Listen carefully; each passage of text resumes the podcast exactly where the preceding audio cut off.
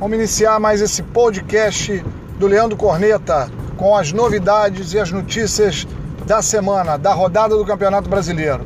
Bom, vamos começar aqui um jogo de ontem, Fla-Flu, onde o Fluminense tomou uma verdadeira lavada do Flamengo. Não viu a cor da bola, o time está sem marcação, o técnico perdido, os jogadores desconhecidos, ainda vendeu esse cabeça de baga aí do Evanilson, que ainda era um quebra-galho aí do Fluminense, entre os piores era o melhor, e agora ficou na bagatela o Fluminense descendo a ladeira abaixo. E o Fluminense que não se cuide, porque senão ele vai para a segunda divisão.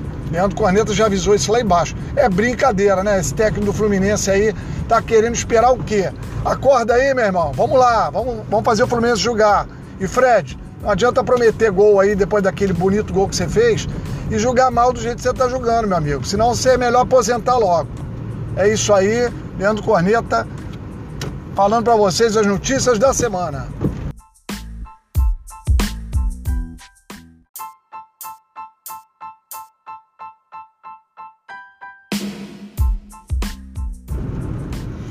Agora, o segundo bloco aqui, eu vou falar do técnico Renato Gaúcho. Ô, Renato Gaúcho, é brincadeira, né? Pô, tá me queimando, Renato Gaúcho. Eu falei que você estava entre os melhores técnicos do Brasil e você me faz esse papelão aí de estar tá quase na, na lanterna do campeonato. Vamos acordar aí, Renato Gaúcho? Pô, não me deixa mal não, rapaz.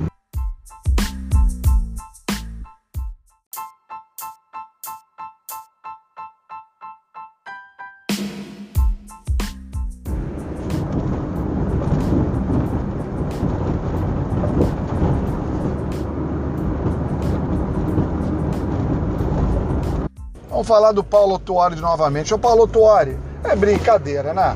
Eu já falei várias vezes aqui que você tá jogando para trás, não tá jogando para frente. O Botafogo chega nos últimos minutos todo jogo e sofre um gol. Porque você não arma o time para marcar, você não, não sabe botar o time no ataque. Você não tá sabendo nada, Paulo Tuori. Você vai acabar botando o Botafogo em segunda divisão. Se continuar tiro, tira o chapéu e pede para sair.